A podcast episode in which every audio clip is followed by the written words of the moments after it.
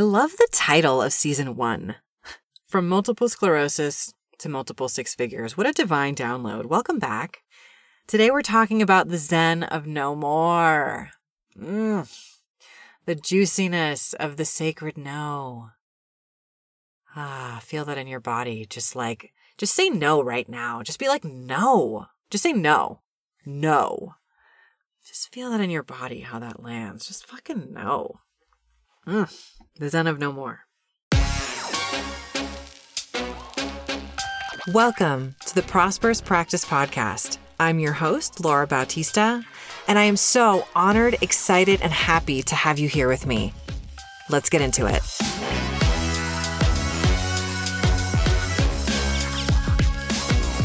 I want to start out today by sharing a little bit about something that I believed when I was a little girl. So, when I was a kid, when I was a little, little, my big sister, Lorena, told me that I had aliens living inside of my body. And there were these little tiny aliens, and they were like thousands, if not millions of them. And every day when I lived my life and looked through life through my eyes, they were watching through my eyes and everything was like a movie for them. So, you know, they, they all had jobs and they, you know, some of them, you know, worked in like my, my belly. Some of them worked in like my brain, but they all had jobs. They were all really busy. And so, you know, when it was time for them to like watch something, right? We watched TV when we were kids, we watched cartoons. So this like really landed for me. When it was time for them to watch something, like you wanted to make sure that they were getting like a good show, right? So essentially, you better make every moment count. And so I lived my day to day life, my day to day childhood flow involved conducting an entire universe from inside my head.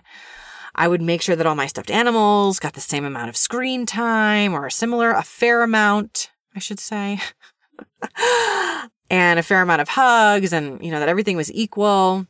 And all I wanted to do every day for more reasons than just the alien entertainment. It was just really, you know, made sense to me was to laugh and to create and to play. And it just felt so natural and safe. Which is why I was so confused when I became aware of horrible pain. Because by age seven, I was already experiencing pretty consciously trauma and drama in my family relationships symptoms of all kinds all the time. I had chronic digestive issues. I had eczema growing up. We call it heat rash. I had headaches a lot. I used to have really bad anxiety, allergies, back pain, and I got sick a lot. I used to get like really bad infections all the time now I can say that I'm, not too surprised that at ages 21 and 26, respectively, I received two supposedly unrelated autoimmune disease diagnoses that I now see had been clearly brewing since childhood, in spite of this atypically high access to healthcare available to me. So not only was my dad a medical doctor, but I come from a family of doctors. In my immediate family, I have my dad as, as a medical doctor. And then in his immediate family, there are two others. And then my aunt also married a physician. So we have like four physicians right there, you know, very close. And so I say this because it's not a matter of access to the Western model that makes a huge difference when it comes to chronic illness. Now, it has its place, but even with an extraordinary amount, I always like to just have that hit home. Like all of this stuff was brewing and I had a lot of access, and yet it was still, it was still brewing. So at age 21, I was diagnosed with multiple sclerosis and it hit like a ton of bricks. I talked about that in the last episode. And then at age 26, I was diagnosed with another autoimmune disease called urticarial vasculitis, which is essentially chronic hives. And I had these islands of hives all over my body and they were hot and itchy and raised and it like came out of nowhere. It felt like, and no one had answers for me. I had a bunch of steroid creams thrown at me, a bunch of prednisone thrown at me, but nobody was talking to me about toxicity. Nobody was talking to me about food nobody was talking to me about stress and the nervous system and all of these things that could be potentially causing issues in my body. I was just being kind of told that I was kind of broken and, you know, I'd have to be on pills forever. And so I talked about in the last episode too that I I healed my body through holistic means.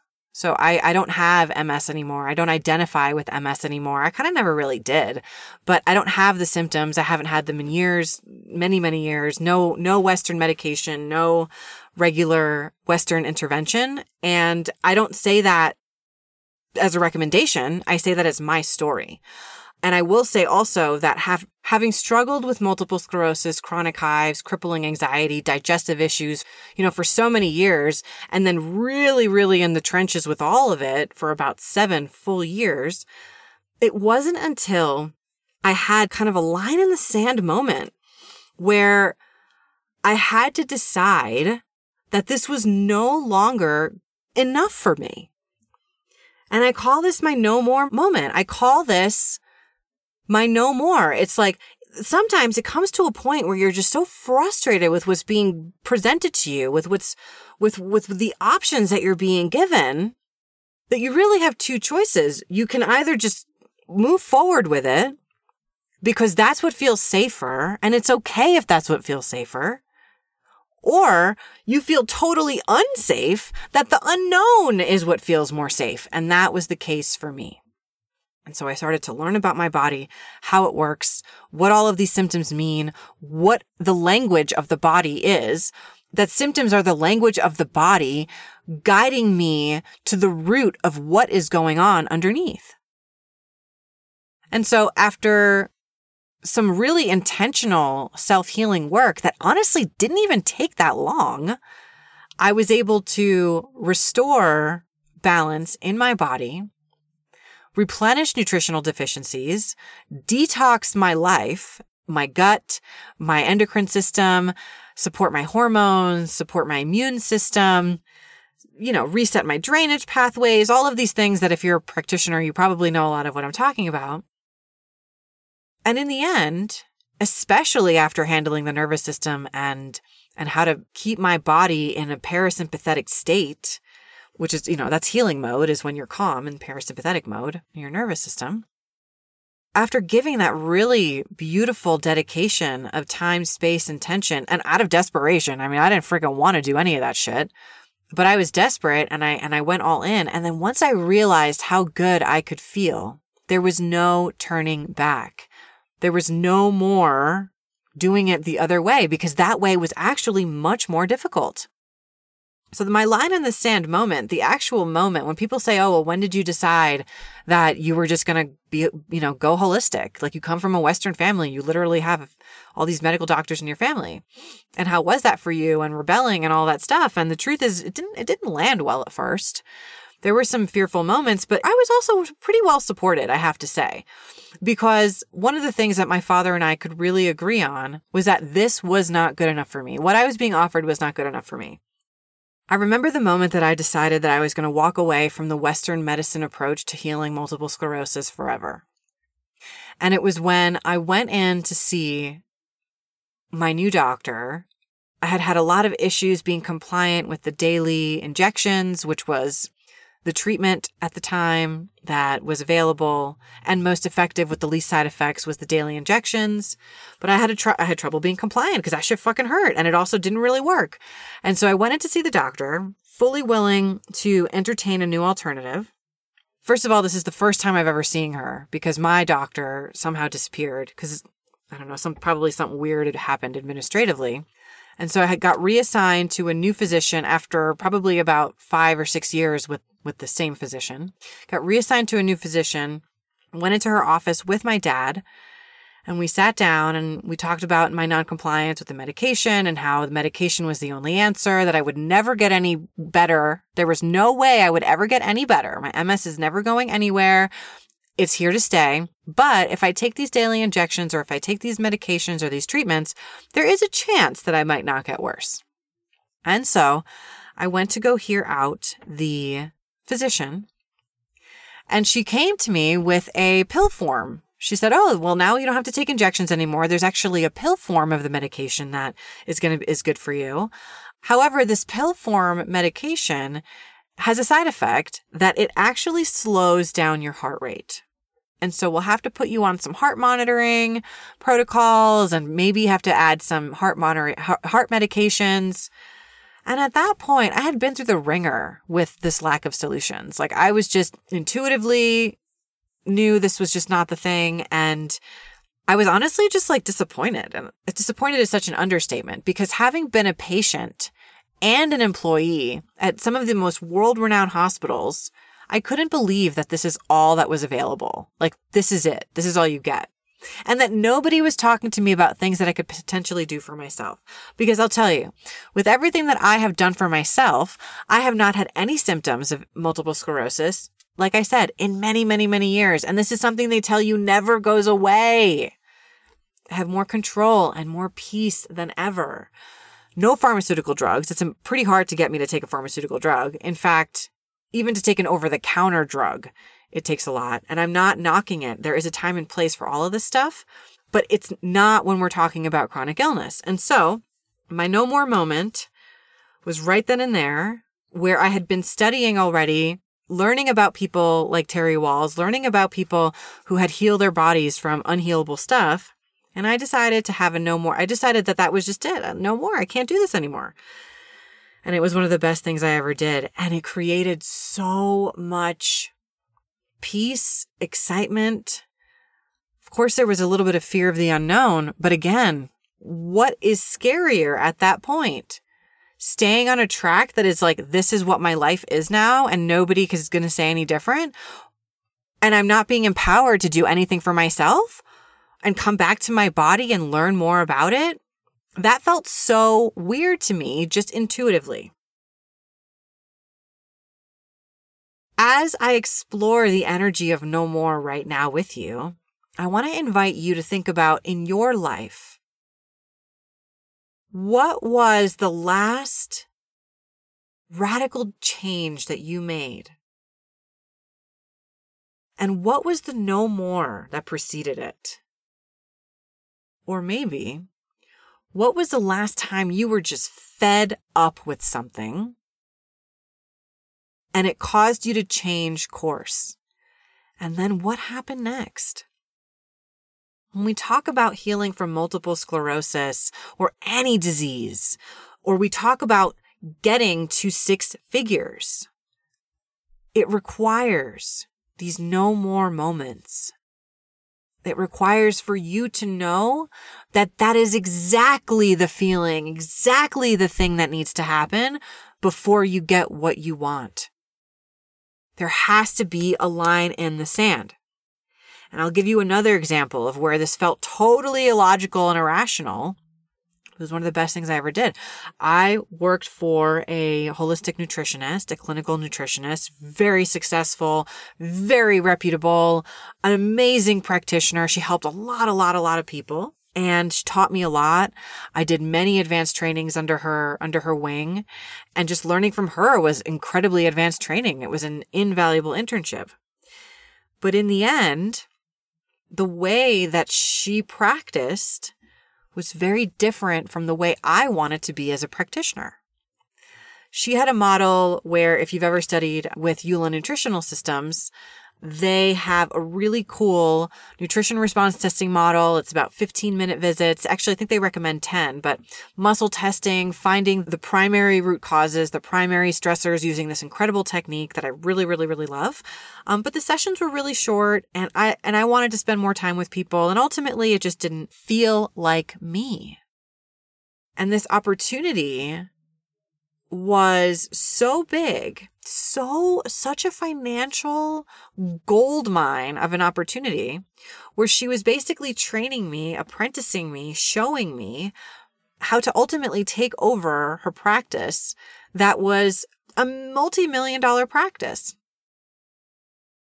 For me, my no more moment was kind of a series of moments. So it's like when you're working on a job or even you're working for someone. I know a lot of practitioners experience this when they're like training with someone and they love them and they believe in them and maybe they were they're their practitioner and you know that's their mentor and but it's it comes to a point where you kind of outgrow that mentor or you just you don't want to do it like they're doing it.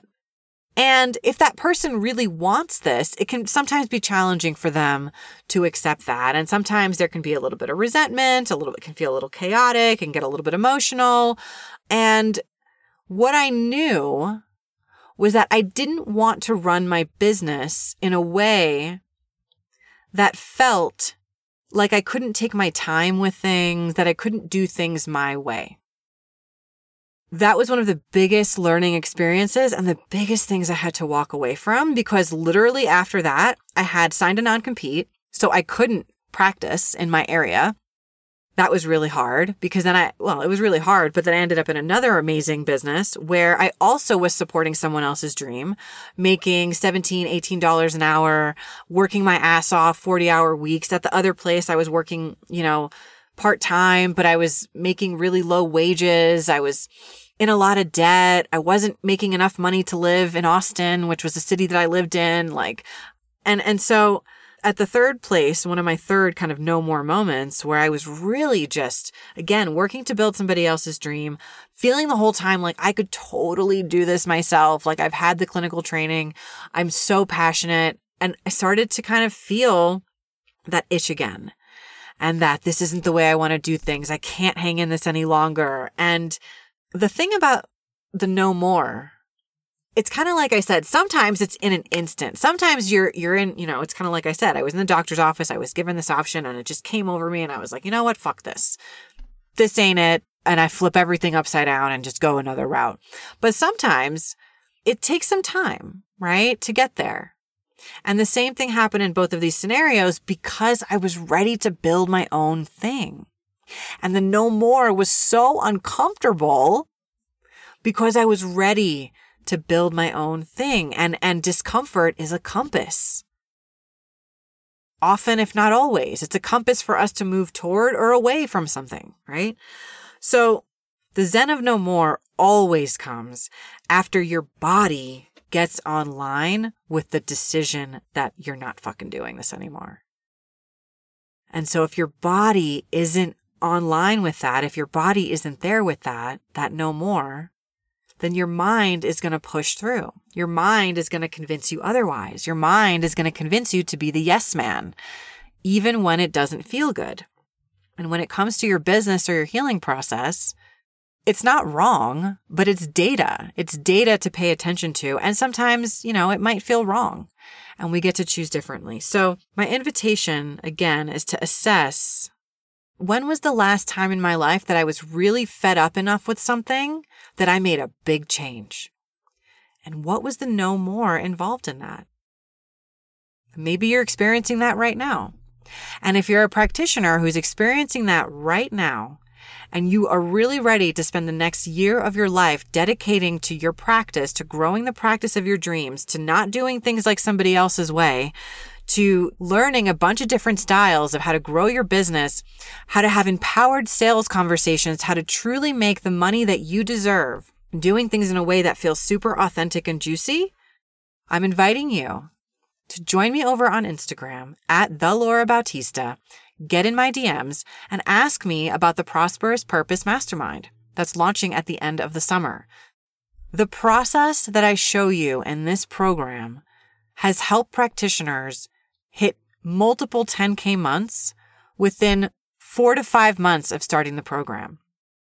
This is for the certified holistic practitioner who knows how to help people and is ready to turn their wounds and their wisdom into a platform for prosperity with structure, practical strategy, and fucking magic. So head over to my Instagram, send me a DM, and let's get into a conversation about whether this is the right thing for you.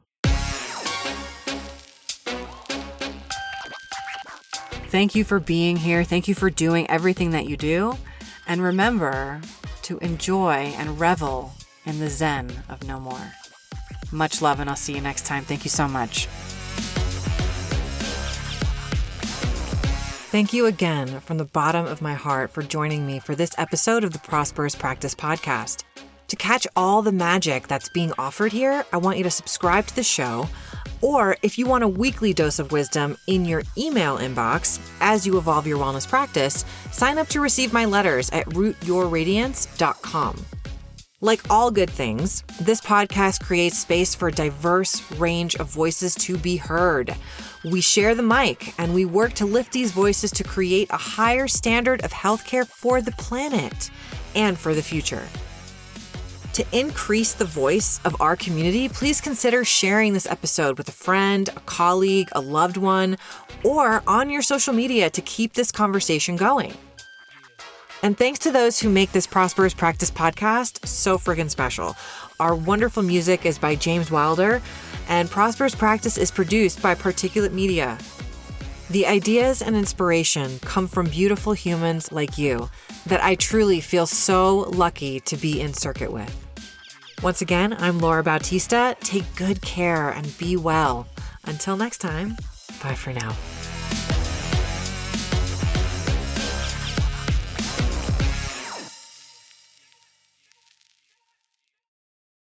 I remember the moment where I decided, oh shit, rookie mistake.